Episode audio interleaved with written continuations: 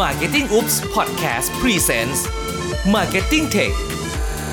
เราจะพาคุณไปเจาะลึกถึง Consumer Insight เข้าถึงวิธีการทำตลาดที่สอดคล้องกับเทคโนโลยียุคใหม่ จากผู้เชี่ยวชาญตัวจริง เพราะการตลาดเปลี่ยนไป เราก็ต้องปรับกลยุทธ์ให้ทัน คุณจะไม่พลาดข้อมูลสำคัญ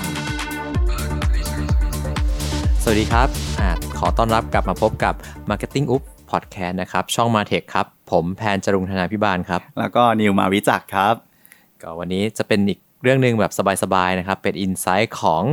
คนที่ชอบเที่ยว เมื่อคุณจะไปเที่ยวอ่าชื่อตอนเมื่อคุณจะไปเที่ยวนะครับ ตอนจะไปเที่ยวเนี่ยอะถามพี่นิดเราต้องนิดนึเข้าใจก่อนอืมอะกลับมาก่อนเลยว่าจริง ๆ แล้วเนี่ยการที่จะไปเที่ยวเนี่ยมันเกิดมาจากอะไรบ้าง แต่ถ้าเกิดอินไซต์ของคนทั่วไปเลยเนี่ยการที่คนต้องการที่จะรีแลกซ์ ต้องการที่จะไปเที่ยวเนี่ย มันเกิดมาจากในเรื่องของความเครียด มันเกิดมาในเรื่องจากของความที่มันมีสตรสสตรสภาษาไทยคือความตึงความก็ก็เครียดแหละเครียดเมื่อความตึงเครียดต่างๆ หรือว่าการแข่งขันการที่เราเจออะไรมากับชีวิต เพราะฉะนั้นเนี่ยอ่าเราก็เลยมองว่าจริง ๆ แล้วเนี่ยการไปเที่ยวเนี่ยอ่ามันคือการปลดปล่อย มันคือการรีแลกซ์ มันคือการที่ทำให้ตัวเองเนี่ยได้มีการพักแล้วก็เปิดหูเปิดตาขึ้นมานะครับ แต่ทีเนี้ยถ้าเกิดเราจะเจาะอินไซต์เข้าไปจริงๆเนี่ยมันเริ่มมาจากอะไรบ้างเสียงสมัยก่อนเนี่ยเรื่องการไปเที่ยวเนี่ยเป็นเรื่องใหญ่ ถ้าเกิดสมัยก่อนเราไม่เรียกว่าไปเที่ยว เราเรียกว่าไปต่างประเทศดีกว่าอ๋อใช่เรียกว่าเพราะว่ามันเหมือนแบบเขาเรียกว่าอะไรเป็นอีเวนต์ใหญ่ประจำปี การจะไปต่างประเทศครั้งหนึ่งเป็นอีเวนต์ใหญ่ประจำหมู่บ้าน ประจำครอบครัว แต่สมัยเราตอนเนี้ย การไปต่างประเทศมันคืออะไรอะ มันเป็นเหมือนการเดินทางอะ มันคือเหมือนเปิดประตูบ้านแล้วก็เดินออกไปอะมันมันมันคือเรื่องธรรมดาแล้ว มันคือสิ่งธรรมดาของชีวิตแล้ว มันไม่ใช่ความอะไรที่หวือหวาอีกต่อไปอืมนะครับ ใช่ เพราะว่าอย่างเมื่อก่อนถ้าถ้าพี่นิวพูดอย่างเงี้ยมันจะมีมุมหนึ่งที่เราเคยคุยกันว่าเมื่อก่อนเนี่ยคนเขาจะมีความเป็นซิติเซนของประเทศใดประเทศหนึ่งอืมแต่ในขณะที่ทุกวันนี้เนี่ยเราเรียกว่าว่า world citizen อือเหมือนแบบเราเป็น คนของประเทศโลก เราจะแค่ถ้าเราไปต่างประเทศมันก็เหมือนแค่เราเดินทางไปอีกจังหวัดหนึ่ง จริง ๆ แล้วเนี่ยการที่จะกลายเป็น global citizen เนี่ยมันเกิดมาจากอะไรอินไซต์ของความที่จะคนเราคนคนหนึ่งเนี่ยที่จะรู้สึกว่าเหมือนเราเป็นส่วนหนึ่งของโลกได้เนี่ยมันก็เกิดมาจากการที่เราสามารถ access เข้าไปเห็นภาพ เข้าไปเสพข่าว แล้วก็เห็น inspiration ต่างๆ ผ่านทางอินเทอร์เน็ตอืมว่าคนนี้ไปเที่ยวนี่ คนนี้ไปเที่ยวนี่ มีการแนะนำรายการว่าที่นี่สวยที่นี่สวย เพราะฉะนั้นมันก็เลยรู้สึกว่า เฮ้ย ถ้าเกิดเราได้ไปบ้าง หรือเรามีส่วนร่วมบ้าง เราก็น่าจะเป็นหนึ่งในนั้นได้ด้วยเหมือนกัน เรียกว่าเหมือนกับว่าคือทุกวันนี้ข้อมูลมันปรับความคิดพื้นฐานเราว่าใครก็ได้สามารถเดินทางไปต่างประเทศได้หมดอืมมันไม่ใช่แค่เรื่องของข้อมูลอย่างเดียว มันมีเรื่องของการ access ของตัวระบบอือฮึ ทั้งสายการบินอือฮึทั้งการจองที่พักอือฮึที่ทำให้คนธรรมดา หรือว่าคนที่ไม่ต้องเก่งภาษามากก็ได้ ก็สามารถเข้าไปจองตั๋วเครื่องบิน สามารถจองโรงแรมข้ามประเทศ ได้เพราะว่าเขามีคำแนะนำอยู่แล้วอะมันก็ลิงก์ไปกับเรื่องของ information ว่าทำอย่างนี้อย่างนี้อย่างนี้นะสามารถจบได้ภายในระยะเวลาที่แบบสั้นๆสั้นๆง่าย ๆ ได้ใจความเลยนะครับอะแล้วทีนี้พอทุกอย่างมันง่ายปุ๊บความรู้สึกว่าความน่ากลัวมันก็ลดน้อยลง มันทำให้เราเปิดใจกับการไปต่างประเทศมากขึ้น ไปเที่ยวอืมเรียกเริ่มเรียกว่าไปเที่ยวละเที่ยวเริ่มไปเที่ยว ไปเที่ยวเดี๋ยวนี้คำว่าไปเที่ยวเนี่ยมันไม่ได้แบบว่า เที่ยวต้องไปหัวหิน เที่ยวต้องไปเชียงใหม่เชียงใหม่ เที่ยวเดี๋ยวนี้ ญี่ปุ่น เกาหลีหรือประเทศไหนก็ได้ ซึ่งจริง ๆ แล้วเนี่ยการไปเที่ยวเนี่ยในถ้าเกิดเราตีมาเป็นคำว่า insight เนี่ยนะครับ มันคือการเปิดโลก เปิดใจ เปิดตา เปิดหูเปิดตาเปิดใจแล้วกัน เพื่อที่จะรับสิ่งใหม่ ๆ เข้ามา แล้วก็สามารถเอามาพัฒนาตัวเอง เข้าไปได้ว่าเราจะเอาสิ่งที่เราเห็นเนี่ยเอามาทำอะไรให้กับชีวิตของเราได้นะครับทีนี้จังหวะที่เราสามารถเข้าไปหาคนกลุ่มนี้ได้เนี่ยจริง ๆ มันต้องบอกว่ามี 3 จังหวัดใหญ่ๆนะสามจังหวัดอย่างใหญ่มีหนึ่งในเรื่องของอ่า information ละที่เราพูดกันถึงเมื่อกี้อืม คือก่อนที่คนเขาจะไปเนี่ยเขามีการหาข้อมูล การเตรียมตัว การเข้าไปเขาเรียกว่าอยู่ในเรื่องของ Search ใช่ไหมอยากขอแทรกก่อนแหละว่าจริง ๆ แล้วว่า information เนี่ยมันไม่ได้มาจากการหาอย่างเดียวนะอืมจริง ๆ แล้วมันอาจจะถูกบอมบาดมาจากแบบว่าเห็นจากในฟีด โดยที่ไม่ได้ตั้งใจจะหาก็ได้นะ แล้วมันก็แบบว่า เฮ้ย เห็นใครก็ไม่รู้เขียนบล็อกมาแล้วแบบมันผ่าน ฟีดเข้ามาว่า ไปเที่ยวตรงนี้มาไปนี่มาไปไหนมา มันก็ทำให้เราเริ่มรู้สึกว่ามันเป็นการสร้าง demand ข้างในใจเล็กๆออกมานะครับพอมันมีการสร้าง demand ขึ้นมาแล้ว มันก็ลิงก์กลับไปกับที่แพนบอก บอกว่ามันก็เลยเริ่มจากมีการ search หาข้อมูลเข้ามาเรื่อยๆ ทีเนี้ยพอการ search หาข้อมูลเข้ามาเรื่อยๆ เนี่ย ต้องอย่าลืม เดี๋ยวนี้คอมพิวเตอร์มันฉลาด อ่ามันมีเรื่องของการเก็บข้อมูล มันเก็บ Data ของเราที่ไว้สำคัญคือการแนะนำมันไม่ได้เก็บ Data อย่างเดียวมันแอบฟังเราด้วย อันนี้ไม่ได้พูดถึงเจาะจงอะไรเป็นพิเศษนะเออเพราะฉะนั้นเนี่ยพอมันมีการเก็บ Data มันมีการรู้ว่าจริง ๆ แล้วเนี่ยเรากำลังหาอะไรหรือสนใจอะไรอยู่ มันก็สามารถที่จะลิงก์กลับไปที่โปรโมชั่นต่างๆ ที่แบรนด์กำลังจะนำเสนอออกมาได้ อันนี้อาจจะไม่ได้ลิงก์ไปกับการแพลนล่วงหน้านะครับ อืมอาจจะเป็นอยู่ๆว่าการที่เรากำลังคิดอยู่ว่า เอ้ย วันนี้ฉันเหนื่อยจังเลย แต่อยู่ๆโปรโมชั่นไปเที่ยวญี่ปุ่นโผล่ขึ้นมาสองพันบาทโผล่ขึ้นมา ก็จะเกิดเหตุการณ์ ซื้อทันทีอืมซื้อก่อนแพลนทีหลังเคยเป็นไหมเป็นบ่อยครับมันเป็นอันนี้อันนี้ต้องเรียกว่ามันเป็นเหมือนกับพฤติกรรมใหม่เนอะจริงๆกับไอ้ buy now plan later เนี่ยมันคือการที่แบบอยู่ๆเราก็ตัดสินใจทันทีทันที ซึ่งบางครั้งการเดินทางบางครั้งเราอาจจะเริ่มต้นจากคำว่าโปรโมชั่นก็ได้ไม่ใช่ inspiration อืมเพราะฉะนั้นเนี่ยมันคำว่าโปรโมชั่นสมัยเนี้ยกับเรื่องของการท่องเที่ยวเนี่ยมันค่อนข้างจะ Impact แล้วก็เอฟเฟกรุนแรงเหมือนกันเอฟเฟกต์รุนแรงมากครับ ขอสารภาพครับ เดือนธันวาที่ผ่านมาครับ ผมซื้อตั๋วไปเชียงใหม่ทิ้งไว้ตั้งแต่เดือนมกราทีเนี้ยอยู่ๆตอนธันวา มันก็มีเมลเด้งขึ้นมา you อย่าลืมนะ you บินพรุ่งนี้เขาบอกอะไรอะ่ะ ก็คือลืมไปแล้ว ลืมไปแล้วสรุปแล้วไม่ได้ไปครับเพราะว่าติดงาน ซึ่งซึ่งอันนี้เนี่ยมันมันเป็นสิ่งที่แสดงย้อนแย้งกันเหมือนกันนะ กับสมัยก่อนกับสมัยเนี้ยเมื่อเมื่อสิปีที่แล้ว การเดินทางคือการวางแผนล่วงหน้า การเตรียมตัว แต่สมัยเนี้ยคือไปเลย จะเตรียมก็ได้ไม่เตรียมก็ได้ใช่อืมคือบางครั้งเนี่ยเหมือนกับเราเราโดนชักจูงไปแล้วด้วยซ้ำบางทีเราก็ลืมไปแล้วว่าเราต้องไป แต่ว่าเราก็ถูกชักจูงดึงดูดเข้าไปในโปรโมชั่นเหล่านั้นอืมก็เราจะพูดได้ง่าย ๆ เลยภาษาภาษาภาษาง่าย ๆ เราจะบอกว่า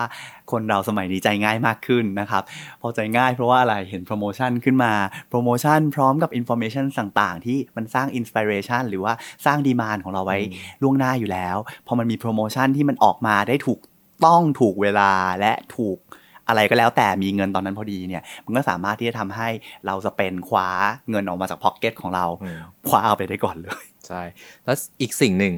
เรื่องที่ 3 เป็นเรื่องที่ทำให้โปรโมชั่นกับอินโฟ a t ชันมันแอคทีฟมาก นั่นคือเรื่องของ connection ยังไง เพราะว่า connection เนี่ยมันคือเรื่องของการมีอินเทอร์เน็ตติดตัว มีการเชื่อมโยงกับข่าวสารติดตัวตลอดเวลา การที่เราจะหลวมเขาเรียกอะไรหลวมตัวไปกับโปรโมชั่นได้เนี่ยเพราะว่าเรารู้สึกไว้แล้วว่าเราปลอดภัยแน่นอน เพราะเรามีเทคโนโลยีคอยติดตัวมี helper อยู่ข้างตัว อ๋อแพนกำลังจะบอกว่า ถึงแม้ว่าเราซื้อตั๋วเครื่องบินไปในที่ที่เราไม่เคยไปมาก่อน หรือว่ามี information น้อยๆ แต่พร้อมการมี connection อย่างเช่น เรามีซิมที่สามารถต่ออินเทอร์เน็ตโรมมิ่งข้ามประเทศได้ในราคาถูก หรือมี Google Map pocket internet pocket internet ด้วย มันสามารถที่จะทำให้เรา access เข้า Google Map ใช่หรือว่าหาความช่วยเหลือ แล้วก็ทำให้เรามีความมั่นใจในการที่จะไปเที่ยวโดยที่ไม่ plan ใช่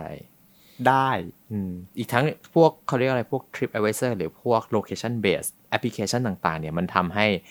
บางทีเราไม่ต้องรู้ด้วยซ้ำว่ามันอยู่ตรงไหนอือฮึเราแค่กดจิ้มแล้วเดินตามมือถือเราไปเรื่อยอือฮึๆเราก็จะสามารถเจอในสิ่งที่เราอยากจะเจอได้อือฮึนะซึ่ง3 3เรื่องหลักๆ เนี่ย ถ้าพูดถึงในแง่ของการตลาดเนี่ยมันมันเป็น 3 จังหวะนะที่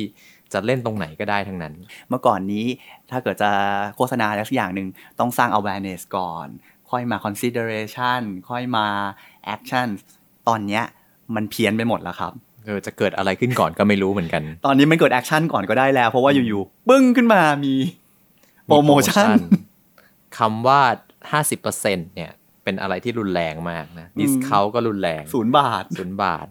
buy now ก็รุนแรงอือฮึอืมเพราะฉะนั้นคือตอนนี้เนี่ยต้องบอกว่าถ้า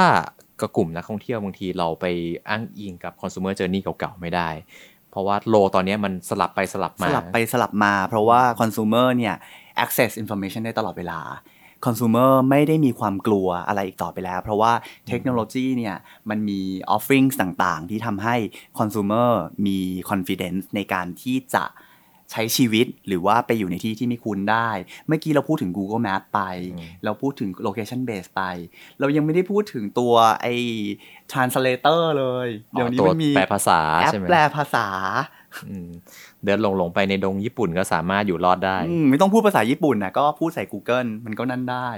ทำให้เรารู้สึกว่าจริง ๆ แล้วมันมันมันปลอดภัยอะครับใช่อืมซึ่งจริง ๆ ตรงนี้เนี่ยอะถ้าพูดถึงถึงในแง่แบรนด์เนี่ย จะเป็น helper อย่างนี้ก็ได้นะหนึ่งใน helper อยู่ใน process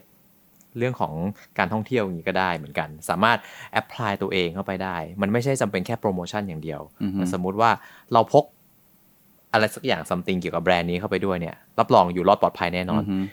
ยังไงผู้บริโภคก็เอาไปด้วย Insights คือในเรื่องของความมั่นใจและความ safety อืมทำอย่างไรที่จะทำให้แบรนด์ของเราทำให้ผู้บริโภคมั่นใจว่าเรา อยู่กับเขาแล้วเขา safety แล้วเขาปลอดภัย และอยู่ได้ด้วยราคาที่ถูก คือเอื้อมถึงนั่นเอง เอื้อมถึงอืมคือตอนนี้ก็ต้องบอกว่าอะมันสามารถอยู่ได้ทุกสเตจนะอืมอะรับรู้ว่าจะไป หรือว่าอะตัดสินใจว่าไปเรียบร้อยแล้ว จะเอาต้องเอา1 2 3 ไปด้วยเนี่ย เราก็อาจจะไปอยู่ใน stage นี้ก็ได้ว่า เราอาจจะเป็นหนึ่งในสิ่งจำเป็นที่เขาต้องเอาไปด้วยนะ หรือว่าในส่วนที่อะอย่างที่บอก action คือ จะซื้อหรือไม่ซื้อถ้ามีมี อันเนี้ยโปรโมชั่นเงี้ยซื้อแน่นอนอะก็ทำให้เกิด action ได้ครับเมื่อกี้เราพูดกระโดดข้ามไปข้ามมา เรากระโดดข้ามมาถึง marketing ก่อนแหละ แต่จริง ๆ แล้วเนี่ยผมสามารถที่จะพูดต่อได้ว่าจริง ๆ แล้ว connections เนี่ยมันมีความสำคัญในด้านของ insight อีกอย่างหนึ่งนะครับ คือการที่เราสามารถ connect to the internet แล้วก็ connect to the world ได้เวลาที่เราไปเที่ยวหรือก่อนที่เราไปเที่ยวเนี่ยเราก็สามารถที่จะโชว์ความเป็นตัวตน เราใช้คำว่าโชว์ความเป็นตัวตนมาหลายรอบมากเลย เราจะเห็นว่า เดี๋ยวนี้เพื่อนๆเรา หรือว่าคนในอินเทอร์เน็ตเนี่ย มันเป็นเรื่องปกติไปแล้วพาสปอร์ตเสียบไปกับ boarding pass ถ่ายรูปอืมหรือว่านั่งกินนั่งจิบ อะไรนะ แชมเปญแชมเปญอยู่บน First business class class อืมพวก first class business class มีหมด นี่คือการสร้างตัวตนขึ้นมาอย่างหนึ่งเนี่ยเลยผ่านการสร้างคอนเน็ชันซึ่งคนคนคนเราเนี่ยแหละ ไม่ใช่คนไทยหรอกคนเราเนี่ยแหละ เวลาไปเที่ยวเนี่ย มันก็สามารถที่จะโชว์ออฟตัวเองตรงนี้ออกมาได้ ซึ่งมันตอนนี้มันกลายเป็นเรื่องที่แบบเป็นธรรมดามากแล้ว นอกจากเรื่องไปเที่ยว อืมมันยังมีเรื่องของคนมาเที่ยวด้วย ใช่ อันนี้แหละที่เราบอกว่าเมื่อกี้เราพูดถึงนักการตลาดที่เราจะต้องให้ความสนใจกับคนที่จะไปเที่ยวยังไง แต่จริง ๆ แล้วเราอยากทวิสต์อีกอันหนึ่งอยากให้มองอีกมุมหนึ่งนะครับว่า จริง ๆ แล้วการให้ความสำคัญกับคนที่มาเที่ยวเมืองไทย นั่นก็คือนักท่องเที่ยว ทัวริสต์ต่างๆ ก็สำคัญด้วยสำหรับนักการตลาดอืมแพนรู้หรือเปล่าว่าจำนวนนักท่องเที่ยวต่างชาติที่มาเมืองไทยชาวต่างชาติที่มาเที่ยวเมืองไทยในแต่ละปีเนี่ยมันอยู่ที่ประมาณกี่ล้านคนอะจากพวก Data ที่ไปหามานะ คิดว่าก็ล่าสุดเห็นอยู่ที่ประมาณ 30 ล้าน ใช่ 30 ล้านคนต่อปี ลองคำนวณดูนะครับว่า 30 ล้านคนที่เข้ามาสมมติใช้ตังค์แค่คนละร้อยบาทอะซื้อน้ำอัดลมหนึ่งกหนึ่งหนึ่งขวด หรือว่าใช้ผลิตภัณฑ์อะไรสักหนึ่งอัน คุณจะได้เซลล์ คุณจะสามารถสร้างวอลลุ่มในการที่จะขายของได้มากแค่ไหน อันนี้ยังไม่ได้พูดนะว่าจริง ๆ แล้วมันมีตัวเลขออกมาอีกนะว่าจริง ๆ แล้ว spending ของคนที่เข้ามาในท่องเที่ยวเมืองไทยเนี่ยมันใหญ่ถึงขนาดที่อยู่ที่ประมาณ 1.2 ล้านล้านบาทต่อปีเลยจาก 30 ล้านคนตรงเนี้ยอืมนะเพราะฉะนั้นตรงเนี้ยคือส่วนที่เรากำลังมองว่านักการตลาดหลาย ๆ คนหลาย ๆ กลุ่ม ลืมมองมันไปว่ามันเป็น opportunity เราไม่ได้บอกว่าทุก ๆ กลุ่มที่ลืมมองตรงนี้เป็น opportunity นะครับ เราเห็นว่าแบรนด์บางแบรนด์ เริ่มมองเห็นตรงเนี้ยเป็น opportunity อย่างเช่น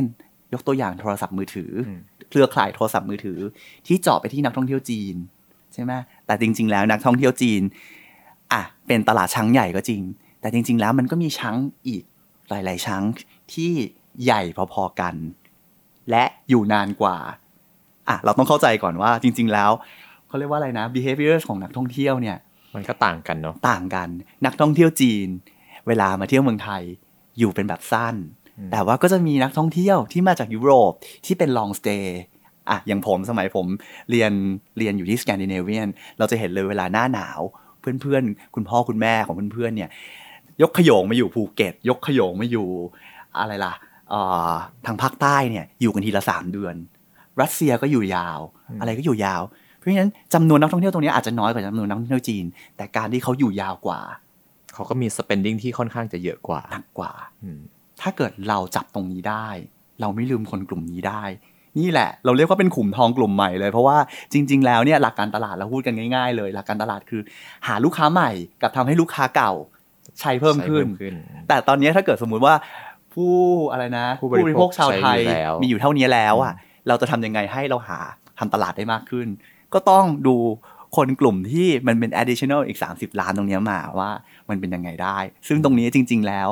insight ของเขาก็อาจจะไม่เหมือนกับ insight ของคนไทยก็ได้นะ เราอาจจะเอาตรงนี้มาพูดแยกไปอีกในอีก episode หนึ่งก็ได้นะครับ ทีเนี้ยผมก็เลยบอกว่าอยากจะปิดท้ายไว้ตรงนี้ว่า จริง ๆ แล้วเราเปิดนะครับว่าถ้าเกิดท่านผู้ฟังทุกๆ คนเนี่ยถ้าเกิดอยากรู้หรือว่าอยากให้เรา explore ในส่วนของ consumer insights ของ target หรือว่าผู้บริโภคกลุ่มไหน ก็สามารถ feedback มาที่ marketing oops ได้นะครับ แล้วก็เดี๋ยวเราจะไปหามาให้นะครับอืมครับก็ลองลองส่งเข้ามาดูนะครับ เพราะว่ามันก็จะมีหลาย ๆ กลุ่มหลาย ๆ แบบที่อะโอเคเราทางฝั่งเราเองอาจจะยังมองไม่เห็น แต่ว่ามันมีความน่าสนใจของทางท่านผู้ฟังจริงนะครับ เพราะฉะนั้นวันนี้ผมสองคนขอจบเพียงเท่านี้ก่อนนะครับ ก็อย่าลืมถ้าเกิดสนใจในเรื่องไหนสามารถ ส่งมาได้ เดี๋ยวเราจะหาข้อมูลมาให้เพิ่มได้นะครับ ขอบคุณมากนะครับๆสวัสดีครับ สวัสดีครับ